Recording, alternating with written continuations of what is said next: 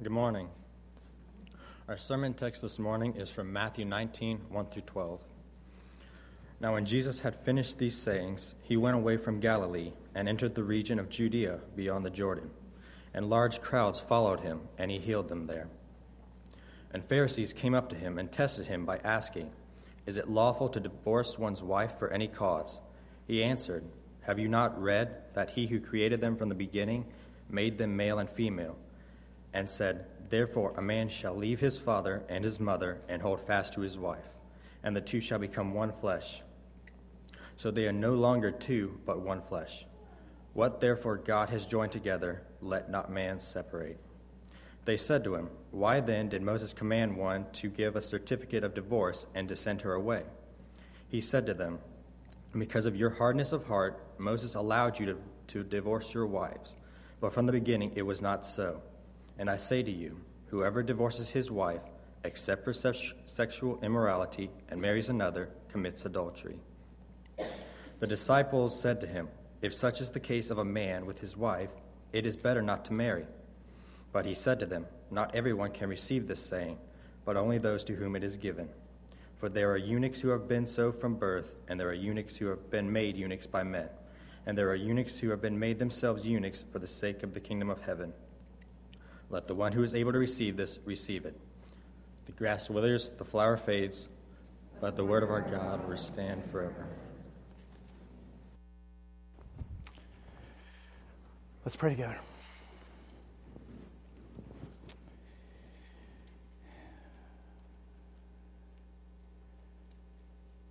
Father, what would it be like uh, on both sides of this pulpit this morning if we joined together and believed that all Scripture is inspired by God and therefore profitable for teaching, for reproof, for correction, and for training in righteousness, that the man of God, that the people of God might be adequate and complete, equipped for every good work. What would that be like, Father?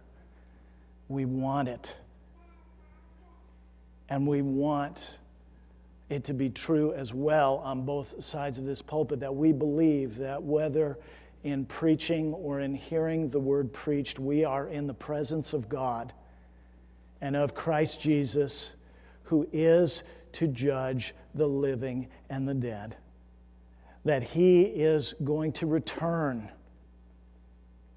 and bring his kingdom in fullness. So, whether we are in season or out of season this morning, Father, we pray that you would make us ready for him by your word. Bring healing and bring sanctifying grace and bring salvation in Jesus' name.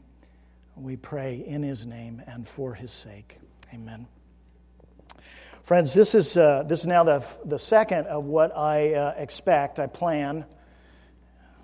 Did you see the scare quotes around the word plan? Did you see that? Uh, will be four messages on the theme of marriage from these uh, verses in Matthew 19. And uh, I, want to, I want you to know why. I want you to know why I think it's a wise investment of our time as a congregation to linger on this theme and this passage, uh, especially when such a high percentage of our community is not presently married.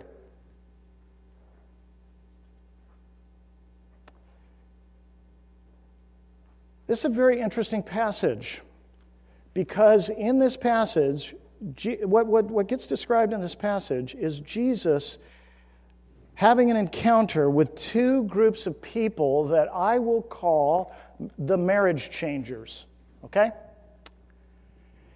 And it's not hard to identify the first group of marriage changers. The first group of marriage changers is the Pharisees, and they come up to him with a question about divorce that comes out of a low view of marriage. It's an easy come, easy go view of marriage.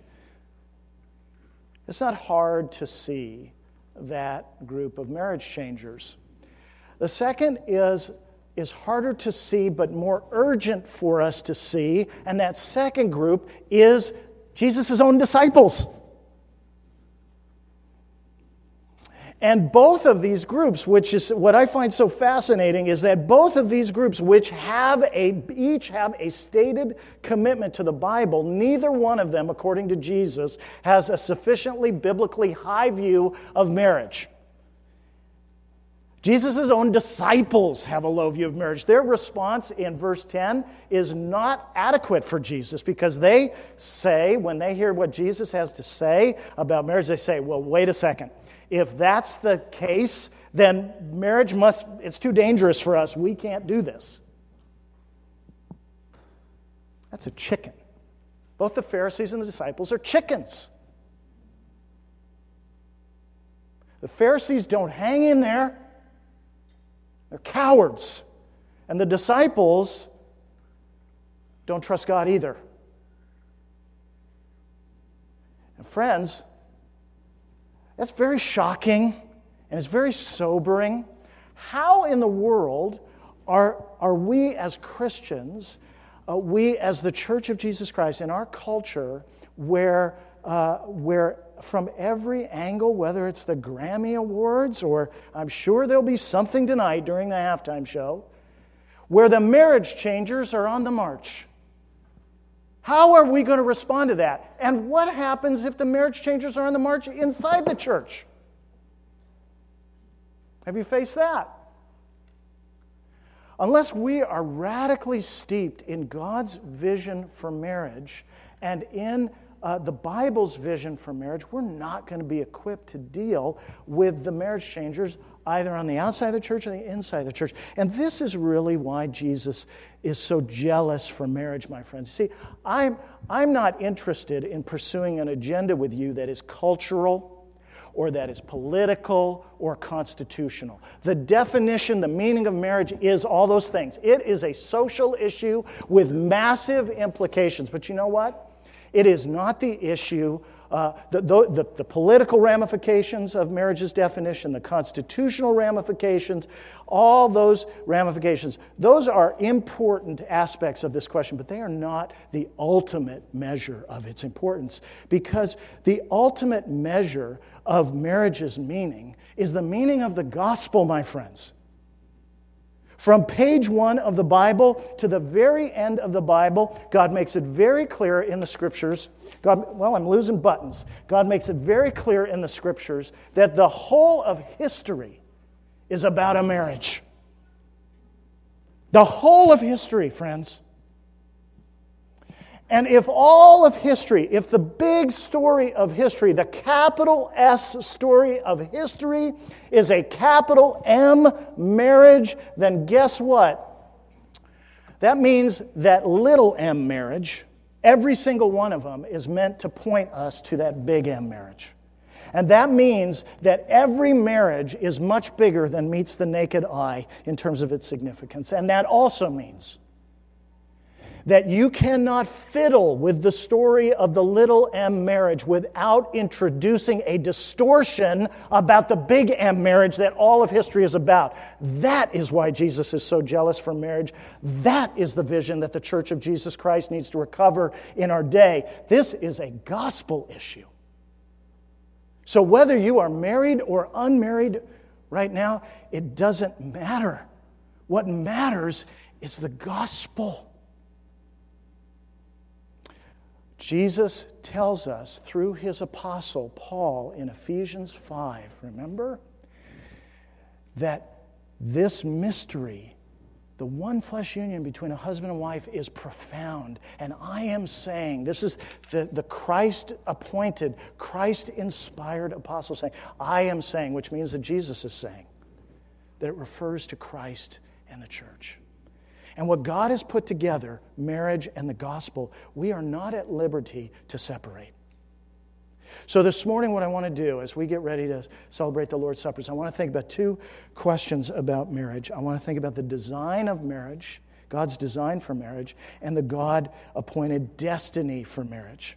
So, let's think first about the design of marriage. And by design, I mean God's design, not our designs right? And that necessarily requires us to think about a definition of marriage, which Jesus very carefully lays out for us in verses 4 through 6. Now, unless I indicate otherwise, friends, this morning my comments about marriage are going to be about a Christian marriage in which both husband and wife are Christians. I know that doesn't describe all the marriages uh, that are represented in this room. I can't, I know it's hard to believe when you hear me say this, but I actually can't say everything. I want to, but I can't. So I've got to confine, I've got to start with that image, and we can talk about other implications uh, outside of, of worship. But let me give you a working definition of a Christian marriage. You know, so, so often, uh, try this in life. Try to define the things that are most familiar to you. It's not as easy as it looks. So I'm going to give you a working definition of a Christian marriage here, and I'm sure you guys are going to go home. You're going to improve it this afternoon. So let, let me just put it on the table, okay? What's a Christian marriage? A Christian marriage is the God given, lifelong union of one man and one woman who are justified sinners. A Christian marriage is the God given, lifelong union of one man and one woman who are justified sinners. That union is created and sustained by God for His glory through the couple's joy in telling and displaying the truth about Jesus Christ within the marriage to one another and from the marriage to the world. So it's the marriage by definition is about something way bigger than itself. Friends, a Christian marriage is a miracle. It's an absolute miracle.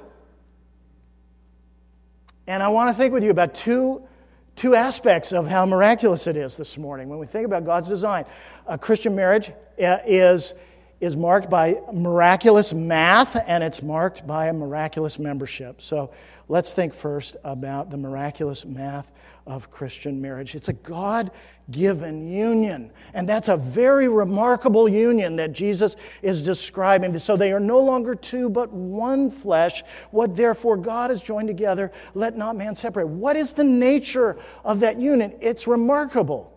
Last week we saw how Jesus narrates a marriage in verses uh, 4 through 6. He's narrating a marriage, the story of a marriage, on two levels. At one level, there's the human level, what we tend to focus on, which is a man leaves his father and mother and holds fast to his wife, which, which must happen in marriage. Okay? In other words, the, the picture from Genesis 2 is that, that, that the husband gives himself to his bride.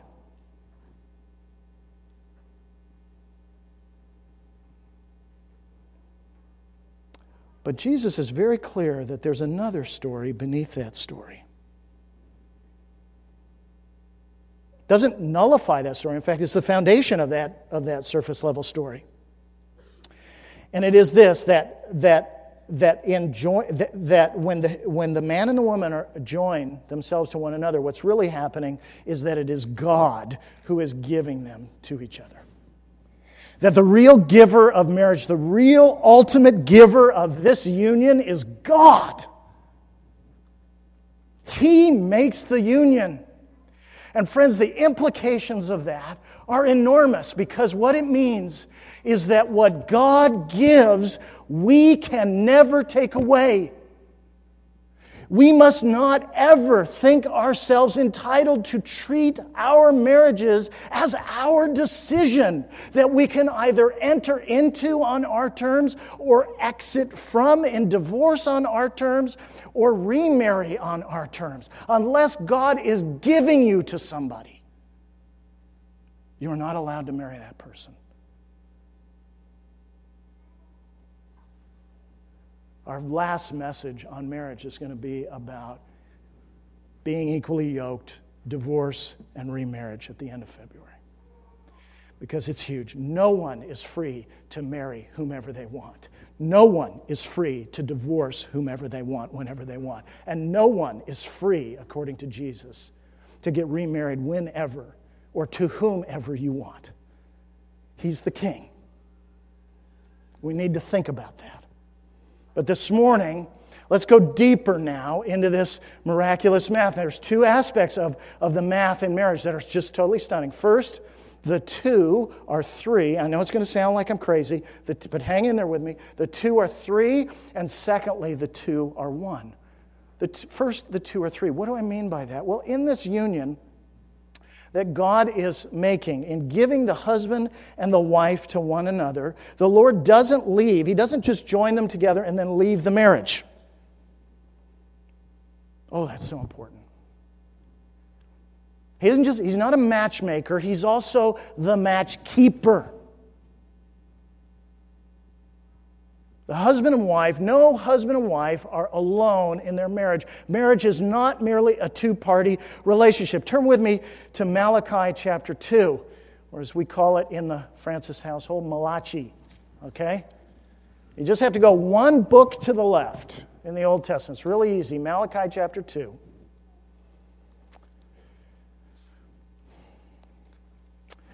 Now, Malachi uh, chapter 2, the Lord, through the prophet, is engaging with a bunch of complaints that the community of God's people have against him. Now, notice, and he responds. Now, they're, they're complaining in the beginning of verse 13. That, well, you, I'll just read it and you can, you can follow along. And the second thing you do, you cover the Lord's altar with tears, with weeping and groaning, uh, because he no longer regards the offering or accepts it with favor from your hand. In other words, God's not, not treating them favorably. This is very much like what Peter talks about in 1 Peter 3 7, when, he t- when, when Peter warns husbands to live with their wives in an understanding way, as with a weaker vessel, and to grant them honor as a fellow heir of the grace of life, so that your prayers wouldn't be hindered. It's amazing. So, why doesn't God grant uh, them favor? Verse 14. But you say, why does he not? And here's the answer because the Lord was witness between you and the wife of your youth. The Lord was at the altar with the two of you. There, when you took your vows, when you made your vows, he was right there. To whom you have been faithless, though she is your companion and your wife by covenant. Now, notice, did he not make them one? Thinking of Genesis, uh, th- uh, thinking of Genesis 2:24. Did he not make them one? He was the matchmaker. And now notice this: with a portion of the Spirit, that means His Spirit, in their union.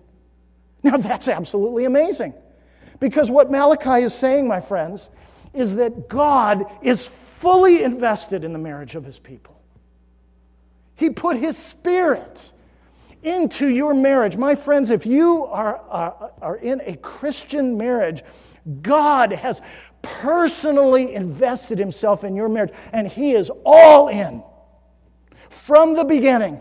Not because you guys are the model couple, hardy, har, har, but because he is the model God. Because marriage is impossible for men. And it's only possible with God. God's Spirit is there. Think of it. He's all in, the great I am, in all of His endless abundance, in all of His wisdom, in all of His provision. It doesn't matter what you go through, it doesn't matter what eventuality you're going to encounter in your marriage. You will never be in an eventuality in which the sufficiency of the great I am will not be sufficient enough for you. And that means that every divorce in which God is blamed is a lie. It will never be God who has failed. He will never fail in his faithfulness. Our faith may fail, but his faithfulness will never fail. Now, why would God go to such lengths? Why would he put his spirit into the marriages of his people? There's one answer and one answer alone, friends. It's Ephesians 5:32. This mystery is profound. It has been a mystery since Genesis 2. Why is marriage so very important to the Lord? Why is He so invested? Why is He willing to pour Himself into that covenant? Because the heart of this mystery is about Christ and His church. The ultimate issue is at issue in every marriage. The math of a Christian marriage is absolutely miraculous. The two are three. And that should give us great seriousness in our marriages, that we're always in the presence of God. It is so easy to lose sight of this in the rhythms of daily life together. But your Christian marriage is an absolute miracle. And my single friends, if you're thinking about getting married, your vision for marriage just needs to explode like a supernova because it's this big. You might think that it's just you and your spouse sitting there at the table, but it's not. God's never going to leave you to yourselves. That means that your marriage exists with God as the witness so that the truth about Jesus Christ will be told and displayed and enjoyed and rejoiced over within the marriage between the spouses. Because it's the Spirit's ministry to bring glory to Jesus by declaring what belongs to Him. Amazing how important marriage is. But then, on top of that, the math is also miraculous because the two, husband and wife, are one. Now, notice when Jesus describes marriage, he describes it as having one representative from each sex one male, one female. It's amazing that we even need to have this discussion, right? Amazing. If you don't believe Romans 1 now, you should. We've got to have this discussion. Marriage is not, notice the way Jesus describes it. This is so important because here's how our culture has at least started to describe marriage marriage is just a, a, relationship between two consenting parties, although even that's eroding now. Right? Just between two consenting parties. Jesus says, uh uh uh uh uh uh. One male, one female, one representative from each sex. This has been God's exclusive model for marriage from the very beginning. So, as both a matter of theology and a matter of biology, right? The same sex marriage, gay marriage, that's an oxymoron. And it's not loving to the world to say anything other than that. We need to speak the truth about that. That's an oxymoron. One flesh one flesh. That is an amazing statement. God's purpose in joining a husband and wife together is a relationship in which there is full identification between two people one male, one female, both together imaging God. This is very dignified. And one flesh, uh, that idea of one flesh, just think about this for a second. Think about the implications of that. What does that mean? Well, this is about uh, the exclusivity of the relationship. You, you know, it's one flesh. And this is about so much more than the physical dimension of marriage. The physical dimension of marriage is a picture of this exclusive uniqueness that is supposed to exist by God's design between a husband and wife. There is, so, there is not supposed to be any other relationship in a couple's world that is like their marriage one flesh. It's indivisible. It's amazing. Totally amazing. It's exclusive. It, this is also a statement about the extent of the union, it extends to all areas of life.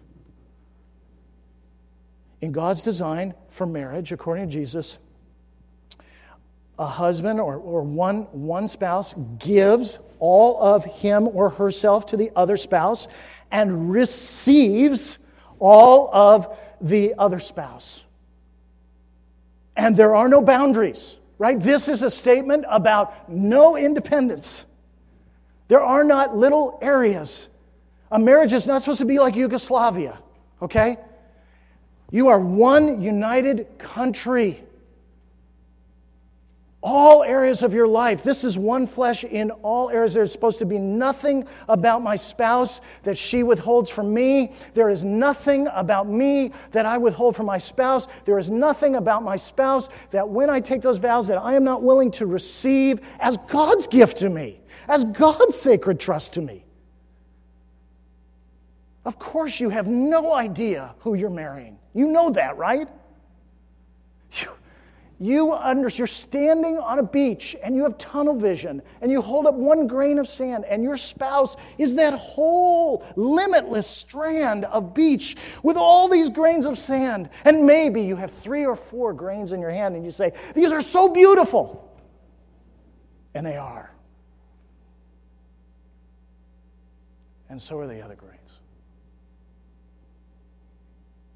But you really don't know God does, though. And He's brought you together. And this one flesh union is about duration as well. It's about all seasons of life, all eventualities of life, all the ups and downs. The union, the covenant between a husband and wife is supposed to encompass not just every area of life, but every season and every eventuality of life. That is God's design. It does not always work out that way, does it? But that's not a flaw in God's design. That is supposed to be how it works out. Now, I want you to think about how amazing this math is, friends. One man and one woman. The two become one. Now, have you ever stopped to think? This, by the way, is the third most complex equation in the universe.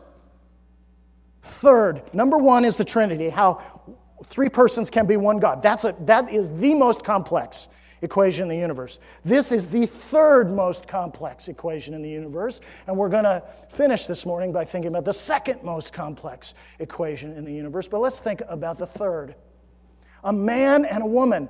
Now, I know this may be a late breaking update for some of you, but men and women are very different. It's actually the first thing I always say in marriage counseling. I look at the, I look at the, I look at the, the male fiance, the guy, and I say, I have one sentence for you, and I can fit almost everything I'm going to have to tell you over our future meetings under this one sentence. Here's the topic sentence for everything I'm going to say to you Women are different. And then I look at the woman, and I repeat the same thing, and I say, Men are different. This is an amazing union. We joke about this stuff, the differences between men and women, and some of it is humorous, but it's a very serious thing. I mean, men, you don't know it. You walk into the kitchen, there's a piece of paper on the counter. You see the piece of paper. Now, it would never occur to you. When you see the piece of paper, you're just thinking about the piece of paper. It would never occur to you that that paper is somehow connected to a conversation you had in 1994. But when your wife walks into the kitchen and she sees the piece of paper, you know what she thinks of first? The conversation in 1994. In her mind, there is a straight line between that piece of paper and that conversation, which you've long forgotten. Do you know why that is? Because women image God. For a woman, it is very often the case that everything relates to everything else. And I say that as a compliment. I say that as a compliment. I honor my sisters. Do you know why that's a compliment? Because everything is related to everything else in the mind of God. And you image God to us. Now, men, we compartmentalize. We like to fix things. And women often make fun of men, and we receive it uh, as, as, you know, humorous banter. Don't, I don't want you to fix something, I want you to listen. Well, women, you need to let the men fix things sometimes. You know why? Because God doesn't just listen, He fixes things.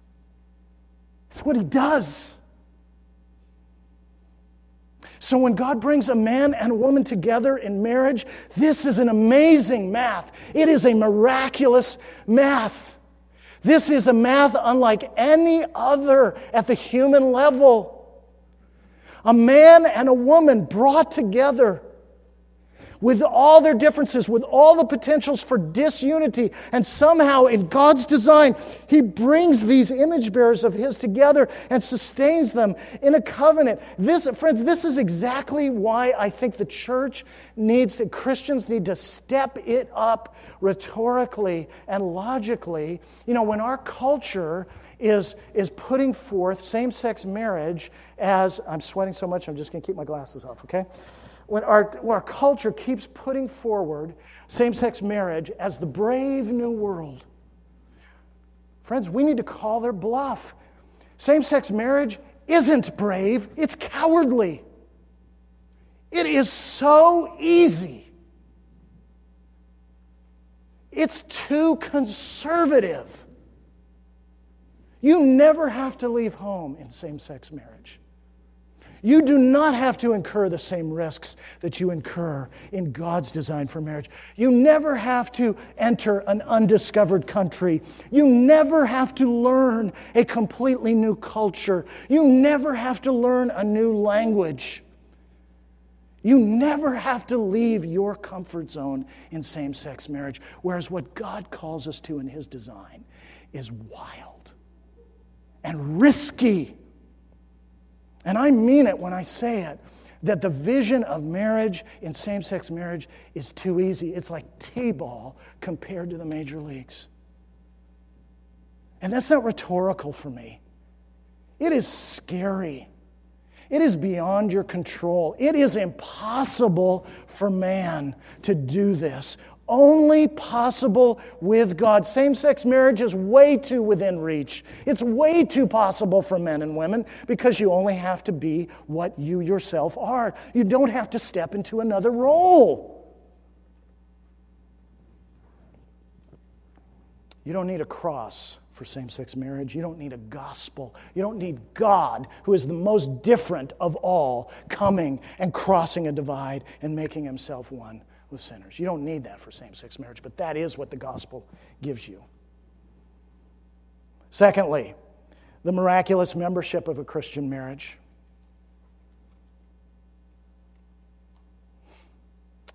A Christian marriage is made up of justified sinners, my friends.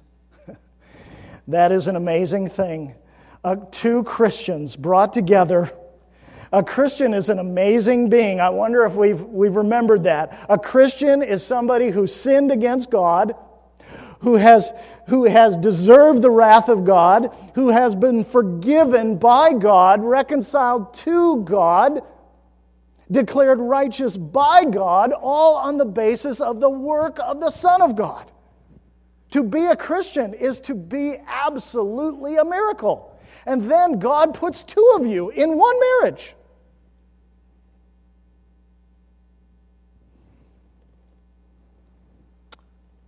What a wonder that is. Because you're both justified already in His sight, and you're both still sinners. That's a complex organism. I mean, think about it. If God has brought you together in marriage, that means that in the awesome design of God, when He joined you to your Christian spouse, He was appointing each of you to be the primary minister of the gospel of His Son in the other's life. That means that outside of the Trinity, no one in the universe, in the judgment of God, no one in the entire universe is better suited to be the front line primary minister of his son's gospel in your spouse's life than you. And similarly, that means that no one in all the universe, in the judgment of God, is better suited to be the primary minister of the gospel of his son to you than your spouse. Now, you see, this is just another aspect in which when you and I pay attention to what the Bible actually says about people, here's what always happens dignity rises. This is true about marriage, it's true about every other area. The things that God says about men and women and children are infinitely higher than anything that men or women or children ever say about themselves. You're both sinners. Let's take that prong. You're both sinners. You're serial sinners, like we thought about last week, right? And if you're both, here you are in this union, and you're still both sinners. You're forgiven, you're justified, declared righteous, declared righteous before God, but you still have indwelling sin in you. And friends, that ought to do a couple of things. It ought to it ought to adjust your expectations and it ought to cause humility and compassion to grow. On the matter of expectations, think about it. If you are both still sinners, that means, guess what? That you are, are both going to still be needing the gospel.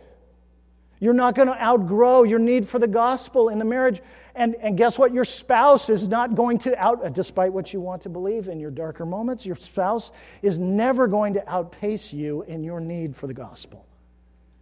You need the gospel together. Your mar- this means your marriage isn't going to be messianic. It's never going to be your rescue. Your spouse is not going to be your deliverer. All your spouse can do, all your marriage can be, is to point you to the rescue. But this also ought to generate a fair amount of humility about yourself. You're a doer of sin still and compassion for your spouse. Guess what? Not only has your not only is your spouse a doer of sin, and you are too, so you guys are leveled there. But you know what? You know what being a sinner also means? It means that in living in a world that's full of sin, you've had sin done against you. You're a victim of sin. You're not just a perpetrator of sin. There's, there are limps that each of you carry into the marriage. You're going to be acutely aware of your spouse's limps, and what you are not supposed to do in marriage is go and kick them in the leg that they limp on. You're supposed to be compassionate because you yourself have limps, my friend. But isn't that what so often happens in marital conflict? You zero in like a heat seeking missile on your spouse's weak point.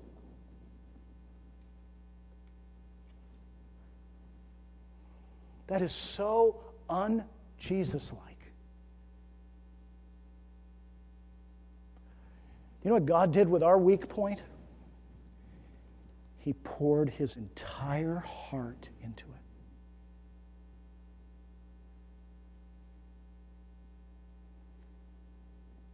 You cannot do marriage unless what God has done is the central song you keep singing. And you're both justified. You see, that's the thing. You're not just sinners, you're justified. In God's estimation, you're forgiven, you're pardoned, you're acquitted, fully acquitted. You're innocent in the eyes of God. And not only that, you have been, if you're in Christ, you've been declared righteous by God. The weightiest opinion in the entire universe is infinitely, irrevocably for you and for your spouse. You need to take yourself more seriously. And you certainly need to take your spouse more seriously. I mean, you're walking around, you're living with somebody whom God has passed his judgment over and declared righteous in Jesus Christ. You're living with somebody who is no ordinary being. They are perfectly entitled to approach the throne of the thrice holy God. They are perfectly entitled and qualified to be there without being consumed and to receive a reward from God. You need to weigh your spouse heavy, my friend. And, and if you remember, what God's verdict is over you, you're going to be much more empowered to honor your spouse, to honor them as a fellow heir of the grace of life, to weigh them heavy, not to dismiss them. Your marriage should produce more of your spouse than there would be without your spouse, without you. You need to be adding to your spouse dignity, not taking it away, which we so often do. Finally, oh, and by the way, do I need to talk about forgiveness again? If God has forgiven your spouse, when you don't forgive your spouse, you know what you're doing? You're saying God is the small claims court and you're the Supreme Court. It's not going to work out well for you. Because that's not reality. What's the destiny of marriage? What's the whole point? I mean, where is this heading? Why does God design it this way? Friends, even the best Christian marriage, I've been talking about Christian marriage this morning, but let's remember where I began last week. Even the best Christian marriage is just a caterpillar. It is just a caterpillar. And it's pointing to the one butterfly, just like every other caterpillar, the one butterfly, which is the marriage of Christ with his church. And friends, we have to remember that. The third most a complex equation in the universe, which is the union, the one flesh union between a husband and wife. You know, you know what the meaning of that is? The meaning of that third most complex equation is to point us toward and to prepare us for the second most complex equation in the universe, which is the marriage of Jesus Christ and his bride, the church. That is a marriage unlike any other. That's what God has been preparing for his people. That's why Jesus came. I mean, think just just think with me about this marriage between Jesus Christ and his people. Just think with me. Has there ever been a more unlikely pairing than between the Son of God, holy, and creatures who are sinful? Have you ever thought about that? You ever thought about a marriage that looks on paper like it has the lowest prospects of success imaginable. I mean, we come from the wrong side of the tracks in this universe. We are rebels, right? And never, and yet never, never has there been a bridegroom like Jesus Christ. Never has there been a bridegroom like him. There has never been a, a, marriage with a membership more miraculous than the marriage between Jesus Christ and his people. He's a bridegroom no, one, no one's a bridegroom like him. He, he left the greatest of all fathers. And he crossed the greatest of all divides. And he incurred the, the highest of prices. And he cleaved tightly, more tightly to his bride, more closely to his bride than any other bridegroom. He left a greater father, crossed a greater divide, cleaved more closely to his bride than anyone else, came for her when all she had to give him, friends, all we had to give him, was a dowry full of the wrath of God and a cross. And yet he came. He came for us. And that's what God is pointing us toward, my friends. You know what John Owen says in the uh, reflection quote is so true. Speaking of Jesus, he is glad in us without sorrow. He has no regrets. And every day while we live is his wedding day. You know what that means? That means today is his wedding day, friends. It's still his wedding day. And he doesn't have an ounce of regret. He crossed that distance. He came for you. He bled for you to bring you to himself. He took the dowry, the only dowry you and I had, which was not riches that we could give him, but our poverty. And he took our poverty in his body on the cross that he might enrich us from it. Friends, it's good to remember when we look at that table that this is an appetizer for a much greater banquet that Jesus has prepared for us and that He came to purchase for us and that He's going to come again to bring us into. And may we be mindful of all that He has done for us today. Let's pray. Lord, we thank you today for the riches of your grace that have called us into such an amazing marriage. And would you grant that your faithfulness to us would grip our hearts with a freshness and a sweetness today? That you would indeed ravish us with your gospel. We pray in your name. Amen.